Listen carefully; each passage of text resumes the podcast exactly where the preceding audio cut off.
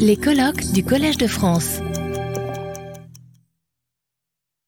Bonjour, à, à- enfin, bonsoir bientôt à tout le monde. Euh, je m'appelle Marc Fontcave, euh, je suis euh, professeur euh, de chimie au, au Co- au Collège de France et euh, très, très impliqué avec Jean-Marie Tarascon euh, sur cette initiative Avenir commun durable euh, du Collège de France. Alors, bon, peut-être nous, allons euh, avoir euh, trois interventions. Euh, alors, le sujet Dessine-moi une ville du, du futur. On a entendu, je crois, Philippe nous parler de, de Saint-Exupéry. On y est.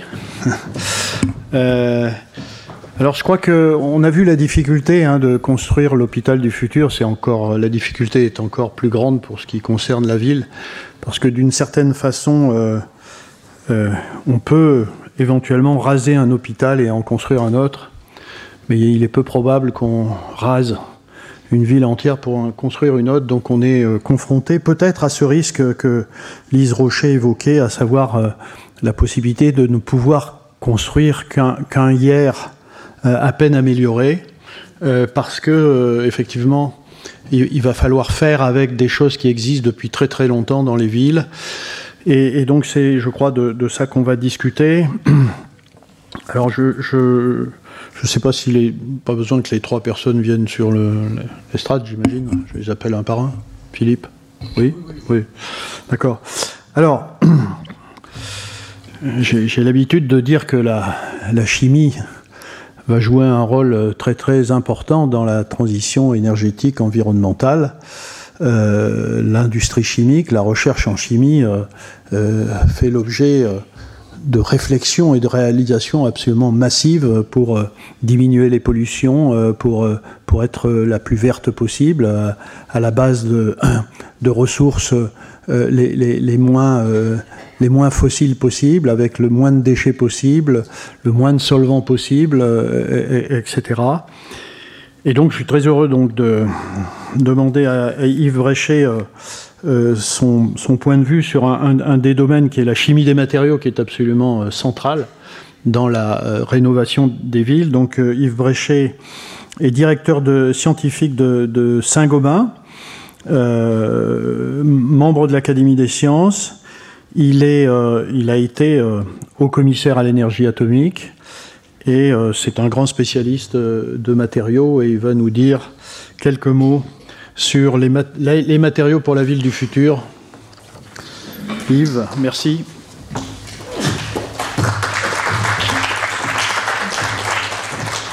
Merci. Alors, euh, quand Marc et, et Jean-Marie m'ont demandé de parler des matériaux de la ville du futur, je me suis bien demandé par quel bout j'allais prendre la chose.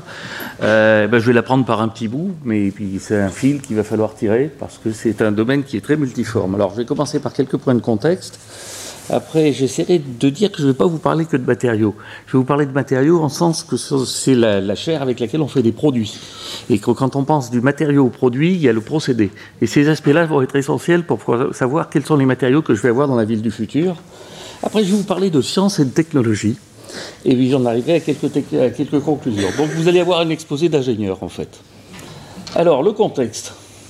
Bah, le contexte, c'est que les villes grandissent. Alors, les gens vont se fâcher sur les, pour- les pourcentages, mais enfin, en gros, on a une urbanisation croissante, mais cette urbanisation croissante, si c'est une tendance générique, elle est avec des réalisations géographiquement très différenciées. C'est très différent dans, des, les pays qui sont en train de s'urbaniser ou dans des pays comme les pays occidentaux qui sont déjà massivement urbanisés.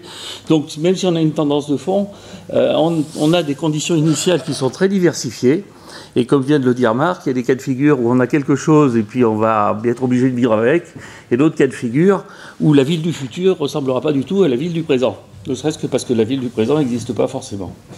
Alors, il y a plein de gens qui rêvent sur la ville du futur. Alors j'ai des tas de jolies photos de villes du futur. Vous m'entendez? Oui. J'ai des tas de jolies photos de villes du futur qui sont plus ou moins exotiques. Alors en voilà une, en voilà une deuxième. Voilà des villes du futur. Et en fait, on peut se poser la question est-ce que la ville du futur, est-ce que la ville de demain n'existe pas déjà aujourd'hui? C'est-à-dire, ces villes-là, on ne va pas les détruire comme ça. Et d'une certaine manière, cette ville-là, la ville qui existe, et en particulier dans les pays occidentaux, cette ville-là, elle a elle-même un certain nombre de challenges qui ne vont pas être les mêmes que les challenges qu'on va rencontrer pour la ville de demain dans des pays qui ne sont pas encore trop urbanisés ou qui sont urbanisés de manière pas vraiment stable, pas vraiment pas facilement viable. Alors, les challenges qu'on va avoir dans le bâti du monde occidental, c'est d'abord et avant tout un challenge de rénovation. Quand vous regardez le parc immobilier français, vous avez 1% du parc qui se renouvelle chaque année. Ça veut dire que vous allez mettre 100 ans à renouveler tout le parc. Et d'ailleurs, vous n'allez pas complètement le renouveler, le renouveler. Donc ça veut dire que le taux de renouvellement du parc étant relativement faible, la rénovation est la question essentielle en termes de matériaux pour la ville du futur. Euh, la décarbonation du... Alors ça, ça nous amène à nous poser des questions sur les matériaux pour l'isolation, en particulier pour l'isolation intérieure. Vous n'avez pas forcément envie d'isoler de l'extérieur des magnifiques bâtiments haussmanniens, donc il va falloir se poser la question de savoir comment je les isole du dedans. Et dans des endroits où le prix au mètre carré est particulièrement important, vous n'avez pas envie de mettre ça comme isolant. Euh, dans mon village en Bourgogne, c'est moins un problème, hein, mais euh, dans le 5e arrondissement de Paris, vous allez essayer d'avoir une isolation efficace à peu de surface. Et vous allez avoir aussi, euh, et ça j'y reviendrai, des matériaux qui peuvent être très performants et souvent très chers en utilisant des vitrages actifs. Donc je reviendrai là-dessus. On peut se poser la question dans le, dans du bâti pour le monde occidental, la question de la, décarbonation du bâti structural. Ça, c'est quand on a à construire. Et on peut se dire comment est-ce que je peux décarboner euh, les procédés? Comment je peux développer des ciments bas carbone? Euh, Comment je peux réutiliser les gravats? Ça, c'est des questions qui se posent dans la, euh, rénovation de la ville contemporaine. Euh, par exemple, développer des ciments bas carbone, là, je vais abonder dans le sens de, dans le sens de Marc, développer des ciments bas carbone, ça veut dire développer des additifs en très petite quantité, mais qui changent considérablement les propriétés mécaniques que vous allez avoir pour les ciments. Ça, c'est beaucoup plus efficace que de mettre du bois dans un ciment pour en faire un béton d'hiver. Euh, si je regarde le troisième point qui va se poser pour le bâti du monde occidental, c'est un problème d'adaptation. Problème d'adaptation à des climats plus chauds, mais aussi, au point de vue structurel, un problème d'adaptation à des mobilités partagées, à de, nouveaux types de mobilité. Et ça, ça va, conduire à une évolution du bâtiment qui n'est pas facile à faire. Toute personne qui a essayé de trouver une, borne de recharge de voiture électrique euh, dans un quartier parisien euh, peut en témoigner. Alors si je regarde la ville du futur ailleurs que dans le monde occidental, on a une urbanisation galopante, certes, mais on galope vers quoi? Est-ce qu'on galope vers cette version de la ville du futur, celle de gauche, ou est-ce qu'on galope vers la version de cette ville en Arabie Saoudite sur 150 km, euh, qui est une vision euh, que d'aucuns considèrent comme idyllique de la ville du futur? Moi, je ne suis pas tout à fait certain que j'aimerais habiter là, mais enfin bon, euh, je ne suis pas certain que j'aimerais habiter de l'autre côté non plus. Mais si je regarde les challenges pour le bâti dans l'urbanisation, dans les pays en urbanisation, il y a un premier challenge c'est qu'en fait, on a un challenge de démolition-reconstruction rapide. Si on démolit, on ne va pas mettre tous les gens qu'il y a dedans dehors, donc ça veut dire qu'il faut être capable de reconstruire rapidement. Ça veut dire que ça conduit à se poser des questions sur les matériaux préfabriqués, à assemblage rapide. Et ça, ça pose problème, parce que ces matériaux préfabriqués à assemblage rapide, c'est au contraire des produits qui sont des produits à haute valeur ajoutée qui sont assez chers. Alors que là, on est obligé de développer une construction massive, peu chère et de qualité suffisante. On a des questions de résilience, euh, entre autres la capacité à faire des constructions antisismiques. On sait très bien faire ça au Japon. On a vu qu'à Haïti, ça marchait beaucoup moins bien euh, parce qu'on ne l'avait pas fait. Donc si on veut dire qu'on veut reconstruire et urbaniser euh, des zones qui sont peu urbanisées, il faut intégrer dans cette, dans cette construction tout ce qui est construction antisismique efficace, ça, on sait à peu près faire, suffit d'y mettre le prix. Euh, construire la résistance aux inondations est beaucoup plus difficile pour une raison qui est quasiment structurelle au bâtiment. C'est que dans un bâtiment, vous devez pouvoir rentrer. Vous avez besoin d'une porte pour rentrer dans le bâtiment. Et la porte, c'est le point faible pour faire rentrer l'eau. Donc ça veut dire qu'on est mal parti pour ce qui est d'éviter les inondations. Ce qu'on peut essayer de faire, c'est des bâtiments qui survivent aux inondations. Euh, on a un troisième point dans cette urbanisation rapide, la rapidité est importante. C'est euh, encore une fois de s'adapter à des climats plus chauds et des mobilités massifiées, mais on a aussi une question de gestion des flux, question des flux d'énergie, des flux de nourriture, des flux d'eau, d'eau potable. L'eau potable va être un problème majeur en ce qui concerne l'urbanisation euh, massive, et cette eau potable, c'est encore un problème de matériaux. C'est un problème de matériaux pour ce qui est de la purifier, c'est un problème de filtre, c'est un problème de canalisation pour la transporter. Je crois qu'il doit y avoir 20% de l'eau potable en France dans nos systèmes de canalisation qui sont perdus. 20% quand vous savez quel est le contenu énergétique d'une eau potable par rapport à une eau non potable, ça mérite quand même de se poser la question. Alors, maintenant, je vais vous parler de quelque chose qui est une vision globale de la ville et notamment dans un contexte de réchauffement climatique, la question des îlots de chaleur urbains. Je vais y revenir parce que les îlots de chaleur urbains, vous allez voir que ce n'est pas qu'un problème d'un matériau, c'est un problème d'un ensemble, ce n'est pas un problème d'un bâtiment, c'est un problème d'un ensemble de bâtiments. Et il faut prendre en compte des tas de choses qui, d'une certaine manière, ne relèvent pas de mon métier, euh, mais c'est pas pour ça que je les considère pas comme importantes. Si on veut penser la ville du futur, il faut penser la, combinaison de situations où on a une chaleur d'évaporation qui permet de refroidir, ça, ça vient des espaces verts, ça vient de l'eau qui passe dans la ville. On a évidemment la, chaleur qui vient de la surface de la route, la chaleur qui vient des véhicules. On a la chaleur euh, anthropogénique, et puis le fait que comme il va faire de plus en plus chaud, on a envie de mettre des conditionneurs d'air, et là vous sentez, vous sentez qu'on est mal parti, il y a un vrai cercle vicieux, c'est-à-dire si vous mettez un conditionneur d'air dans un bâtiment, ben, vous allez consommer de l'énergie, donc vous risquez évidemment de chauffer ce qui est à l'extérieur. Moi, ma référence de base, c'est pas Wikipédia, c'est des traités de thermodynamique. Ça, on peut pas vivre autrement. Euh, donc, une fois qu'on a vu tout ça, ben, qu'est-ce qu'on peut faire en termes de matériaux et qu'est-ce qu'on peut faire en termes de matériaux quand on produit des matériaux de construction, ce qui est le, cas de la maison Saint-Gobain? Ben, Il y a des stratégies variées. La première stratégie, c'est d'isoler. Euh, et cette stratégie est importante. Quand on vous dit c'est pas grave, on peut utiliser de l'électricité, elle est décarbonée et ça va baigner. C'est juste à peu près aussi idiot que de faire fonctionner la climatisation dans une voiture où vous laissez les fenêtres ouvertes. Il est impératif d'avoir une bonne maîtrise de l'usage de l'énergie, quel que soit l'impact carbone de l'énergie en question.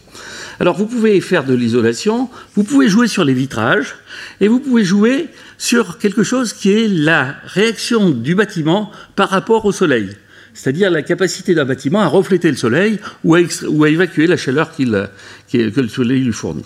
Alors tout ça, ça va nous amener à parler de matériaux. Alors je vais vous dire un peu, toujours, je pense que c'est toujours important de dire ce que c'est qu'un matériau, parce que c'est pas si évident que ça quand même. Un matériau, ben, vous partez de la matière, matière première, cette matière première, vous en faites un matériau, ce matériau, vous l'incluez dans un composant et vous finissez par rendre un service. C'est ça un matériau du point de vue de l'ingénieur. Alors ça veut dire quoi? Je vais prendre l'exemple des vitrages, puisque le verre, depuis, euh, depuis, euh, depuis Colbert chez Saint-Gobain, c'est un peu le cœur de métier. On fait des tas d'autres choses, mais on fait aussi du verre. La matière, c'est du sable. Le matériau que vous fabriquez, c'est du verre. Ce que vous faites quand vous avez fait du verre, ben vous allez en faire un vitrage, simple ou double vitrage ou triple vitrage, et va vous rendre un service, par exemple, en, ayant un vitrage, un vitrage actif. Alors, pour passer de la matière au matériau, vous avez des problèmes d'élaboration. Pour passer du matériau au composant, vous avez des problèmes de mise en forme et d'assemblage. Pour parler du composant au service, vous allez avoir un problème de mise en œuvre et d'instrumentation. Et toutes ces étapes-là ont un impact énergétique considérable. Donc si vous voulez vous penser, si vous voulez penser la ville vis-à-vis de son impact et vis-à-vis de sa capacité, parce que quand même une ville c'est fait pour que les gens habitent dedans et qu'ils travaillent dedans, si vous voulez penser la ville comme ça, vous n'êtes pas simplement en train de penser matériaux, vous êtes en train de penser matériaux plus toute la chaîne qui va de la matière au service et toutes les actions que vous allez faire pour transporter, transformer un tas de sable en un, en un vitrage électrochrome.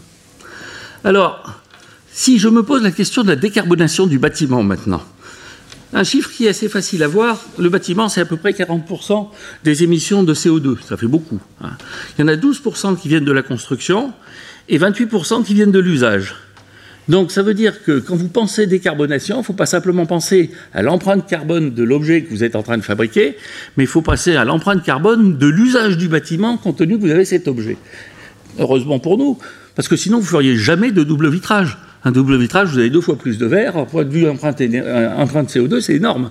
À part que le double vitrage vous fait une isolation qui fait que vous vous économisez beaucoup plus d'énergie quand vous faites fonctionner le bâtiment.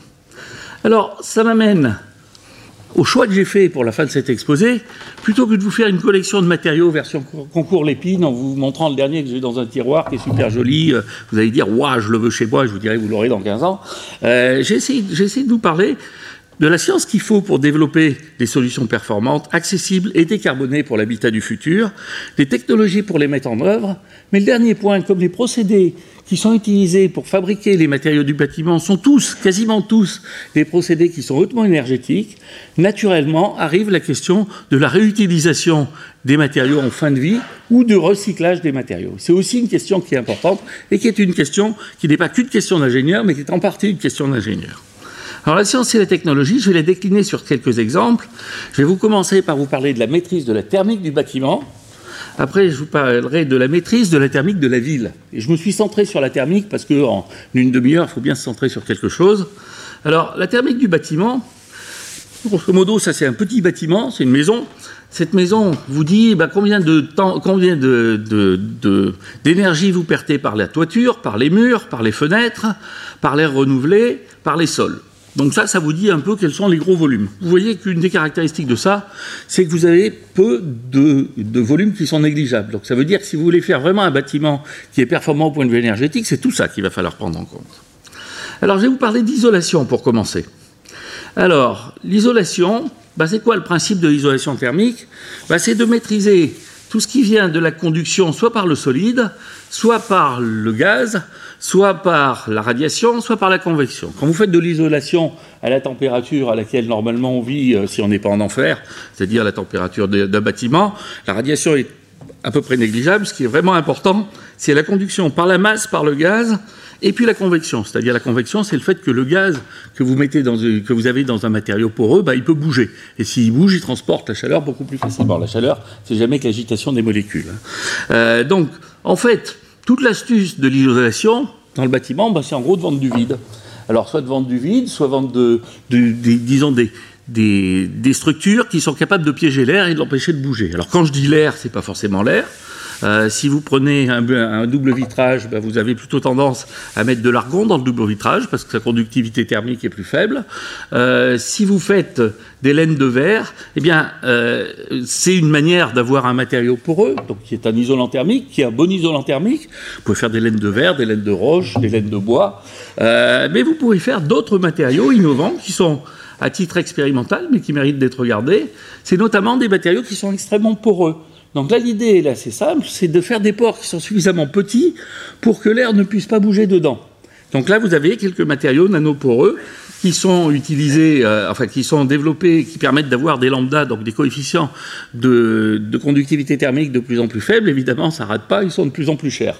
Euh, vous avez, mais ça peut vous donner des solutions, par exemple, pour le problème que je vous disais tout à l'heure de l'isolation par l'intérieur des bâtiments à faible, épaisseur. Eh bien, c'est grosso modo ce que vous allez essayer de faire, c'est d'enlever l'air qu'il y a dedans, donc faire des isolants sous vide. Ce sont des très très belles réalisations techniques, mais ça se met pas comme ça en place, parce que si vous plantez un clou dessus pour mettre un tableau, ben ça fait pchit, et ça marche beaucoup moins bien. Donc ça veut dire qu'en même temps que vous pensez à une solution, il faut aussi penser à la manière de la mettre en œuvre avec un tissu, euh, un tissu d'artisans qui la mettent en œuvre et qui doivent d'une certaine manière être formés pour appliquer ces choses-là. Si vous faites une isolation n'importe comment, ben, elle n'est pas efficace. Fut-elle à 1 euro. Euh, si je regarde la science qu'il faut faire pour quelque chose d'aussi courant que la laine de verre ou la laine de roche, la laine de verre est un peu plus sophistiquée, eh bien, on fabrique la laine de verre par un procédé qui est assez amusant, c'est une espèce de machine à barbe à papa géante. Vous avez un disque dans un alliage de nickel, parce que le, verre c'est particulièrement agressif pour les matériaux, qui tourne à toute vitesse, et il extrait des fils. Alors les fils sont extraits par la force centrifuge, plus l'écoulement du gaz, et vous vous retrouvez avec une, avec une laine, exactement comme la barbe à papa. Et euh, cette laine-là, ce qu'il faut, c'est que l'air ne circule pas dedans, parce que c'est comme ça qu'elle est isolante. Mais comme il va falloir mettre des, des cols pour que toutes les, laines euh, tiennent ensemble, bah, il va falloir que l'air passe dedans. Donc on est un petit peu schizophrène entre le procédé pour la fabriquer et l'utilisation qu'on leur demande à la fin. Alors euh, là, il y a des tas de jolies choses à faire, de, chimie, de physico-chimie, de mouillage des, verres, et c'est ce qui nous permet d'avoir des laines de verre qui sont de plus en plus performantes. Alors, je continue. Deuxième question, c'est que c'est bien beau de nous dire ben, isoler les bâtiments, mais c'est quand même pas mal de savoir si je les isole efficacement. Alors une technique pour isoler, voir si un, bâtiment est, isolé efficacement, c'est une technique qui est due à, l'origine à Didier Roux, qui est, très simple dans son principe, c'est vous faites un petit flash de chaleur et vous regardez comment la température diminue, et ça vous dit est-ce que l'isolation est bonne ou pas.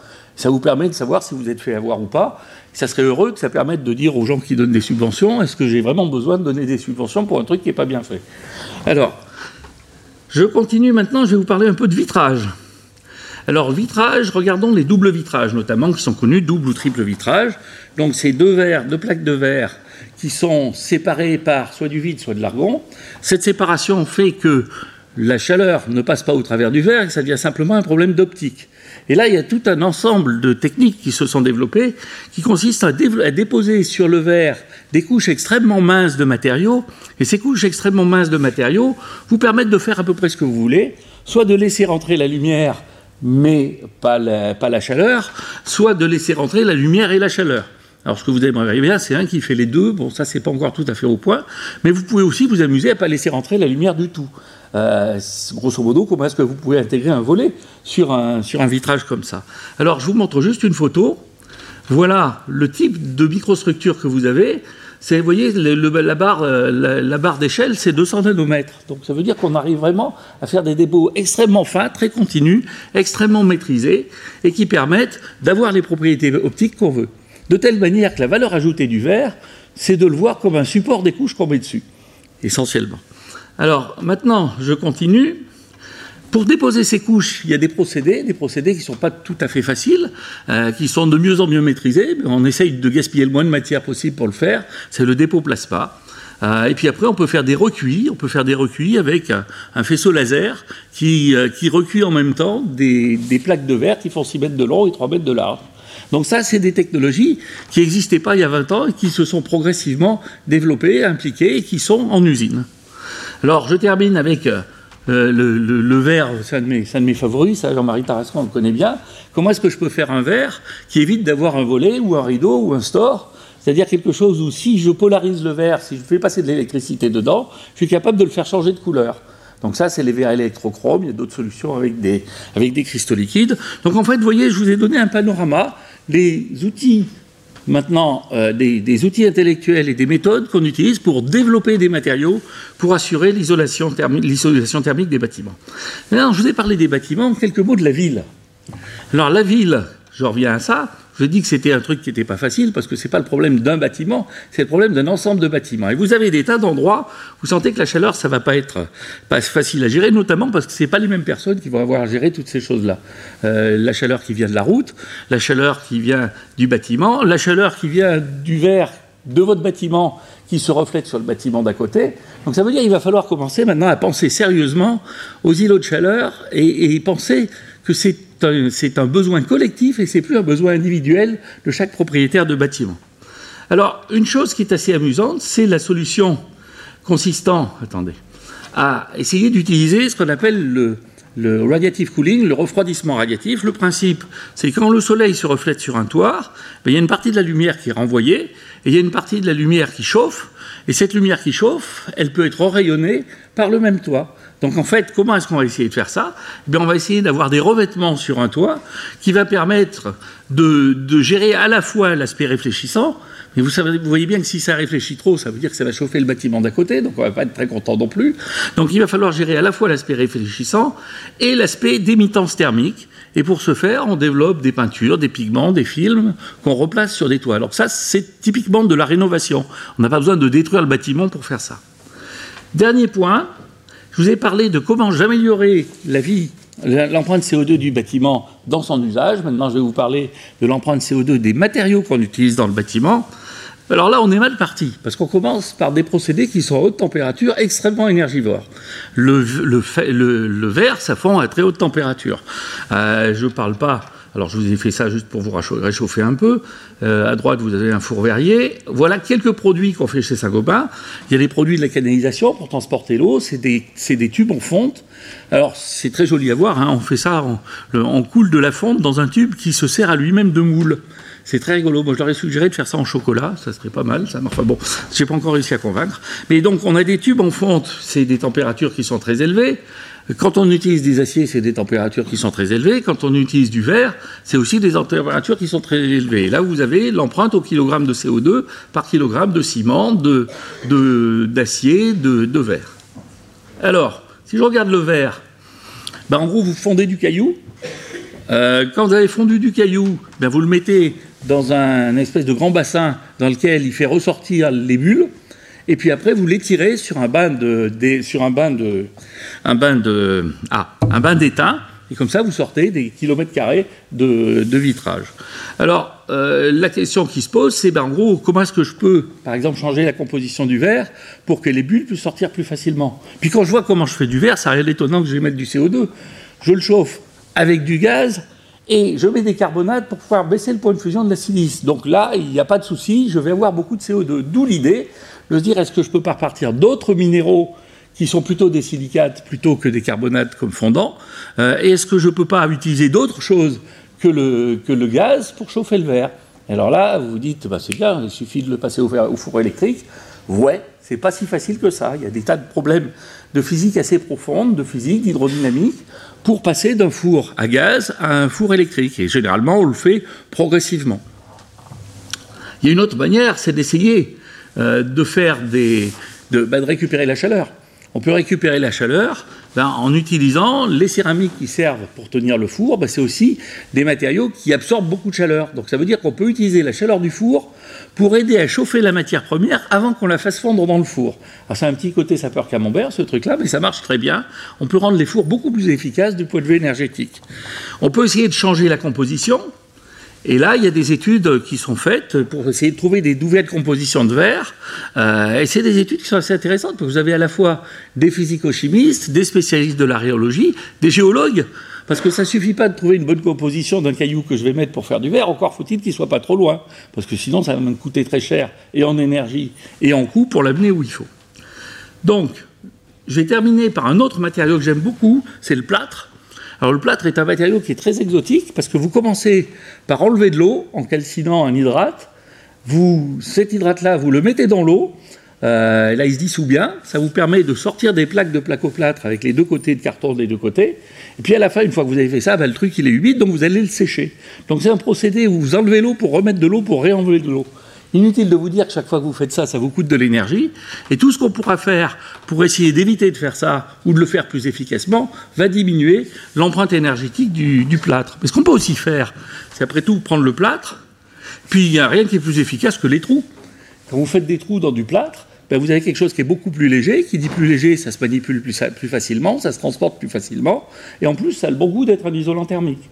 Donc vous voyez des évolutions de matériaux qu'on fait en essayant de, encore une fois, d'optimiser l'impact énergétique du plâtre. Alors maintenant, je termine, et ça me permettra de vous dire que le problème est encore un petit peu plus compliqué que ça, mais j'espère que je ne vous ai pas perdu euh, et que vous suivez à peu près les différentes étapes, c'est qu'en fait, quand vous faites le bilan énergétique d'une plaque de plâtre, vous apercevez qu'il y a 20% du bilan énergétique qui n'est pas le plâtre, c'est les attaches en acier pour tenir la plaque de plâtre.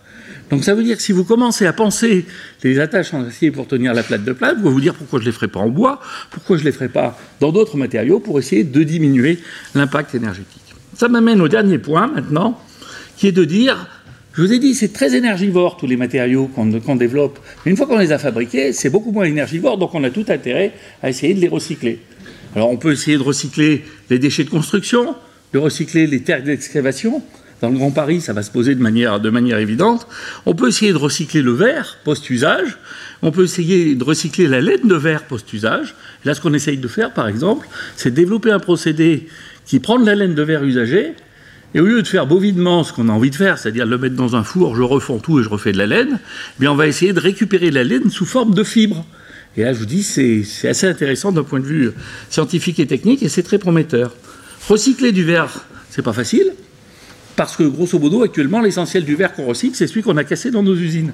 Bon, je peux toujours dire, on essaye d'en casser plus, on aura plus de verre recyclé, mais ça, ça passe pas très bien au niveau du, du, business. Mais par contre, ça veut dire que vous devez sérieusement vous poser la question de savoir comment je démonte les doubles vitrages, comment je les retransporte, comment est-ce que je, je, me débrouille pour faire des cols qui tiennent bien pendant toute la durée de leur vie et qui se détachent bien à la fin.